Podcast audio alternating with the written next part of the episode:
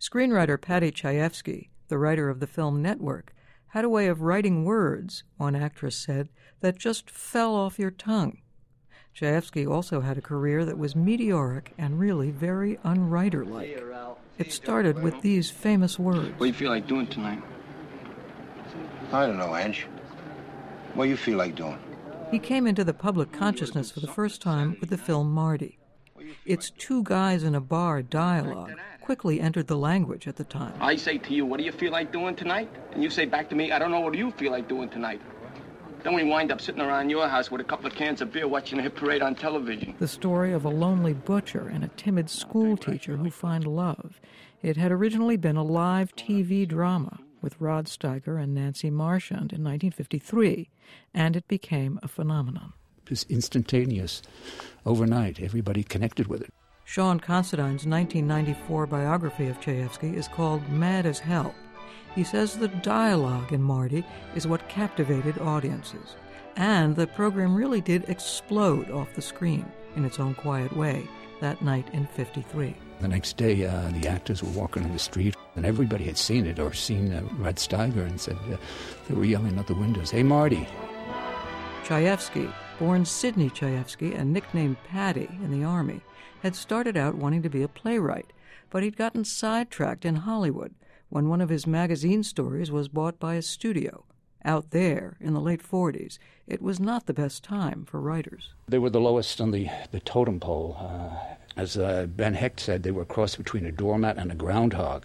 And when the studio turned Paddy's script over to one writer after another for revisions, Chayefsky walked out. He was not happy with that situation. He decided that if he ever went back to Hollywood, uh, he would have total control. The big screen adaptation of Marty was his chance. It was in his contract that he would do all the rewrites this time. And as far as anyone knew, it was the first deal of its kind for a writer. The movie starred Ernest Borgnine and Betsy Blair, and it sold out night after night in New York. It was cheered at the Cannes Film Festival, and it won Chayefsky his first screenwriting Oscar. He was already the writer as major star. You know what my last picture, Stardust Girl, did in New York City opening week? He ascended even higher with The Goddess in 1958, a movie about the rise of a Hollywood screen idol played by Kim Stanley and inspired by the life of Marilyn Monroe. What do you think, you little girl, now? Huh? Made while Monroe was still very much alive. He says that R.M. Lucas, the vice president in charge of production, saw the rushes and says that my bit is going to steal that picture. Again, it was the writing that dominated, along with a stunning performance. All you know is I just ran off on me. I hate you so much, I don't know how to tell you how much I hate you. You just get out of my house, just get out! Chayefsky had again negotiated it into his contract. Nobody could touch those words. In fact, at that point, the writer of the movie, Chayefsky, was a much bigger star than the lead actress, Kim Stanley.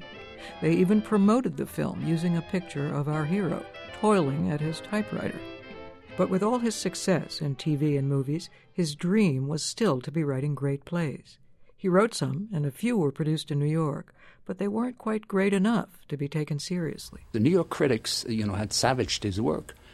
So that's where all the fury and the anger come. He never became the playwright he thought he should have been, like an Arthur Miller or a Tennessee Williams. So he decided to turn around and he would take the gifts he had as a playwright and bring them to the screen.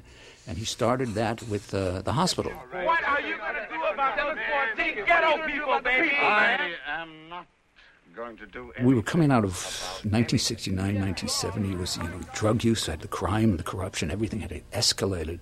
So he used hospital as a microcosm of society in New York. That's what he used, or contemporary society. It is all rubbish. By the time of The Hospital, starring George C. Scott, Chayefsky had arrived at a kind of speechifying that really hadn't been heard in movies in just that way. We have established the most enormous medical entity ever conceived, and people are sicker than ever. We cure nothing. We heal nothing. The speeches that he had in, in uh, The Goddess now became arias, practically, in hospital. This suicidal doctor who was essentially, uh, who was Paddy, as was Howard Beale, the mad anchorman in Network.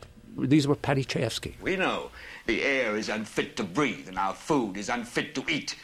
We sit watching our TVs while some local newscaster tells us that today we had 15 homicides and 63 violent crimes, as if that's the way it's supposed to be. We know things are bad, worse than bad.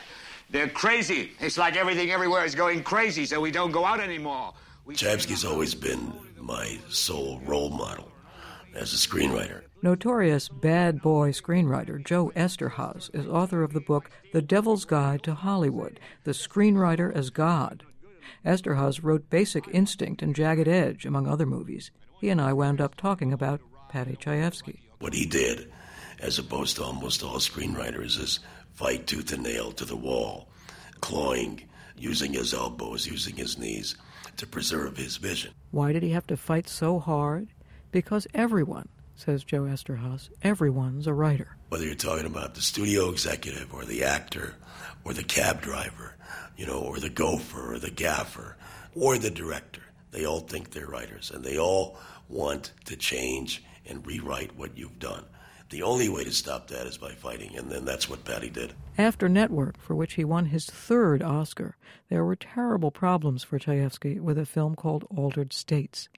Suffice it to say, they found new ways to challenge Chayefsky's control, and without that, he was a desperate man. The control took over.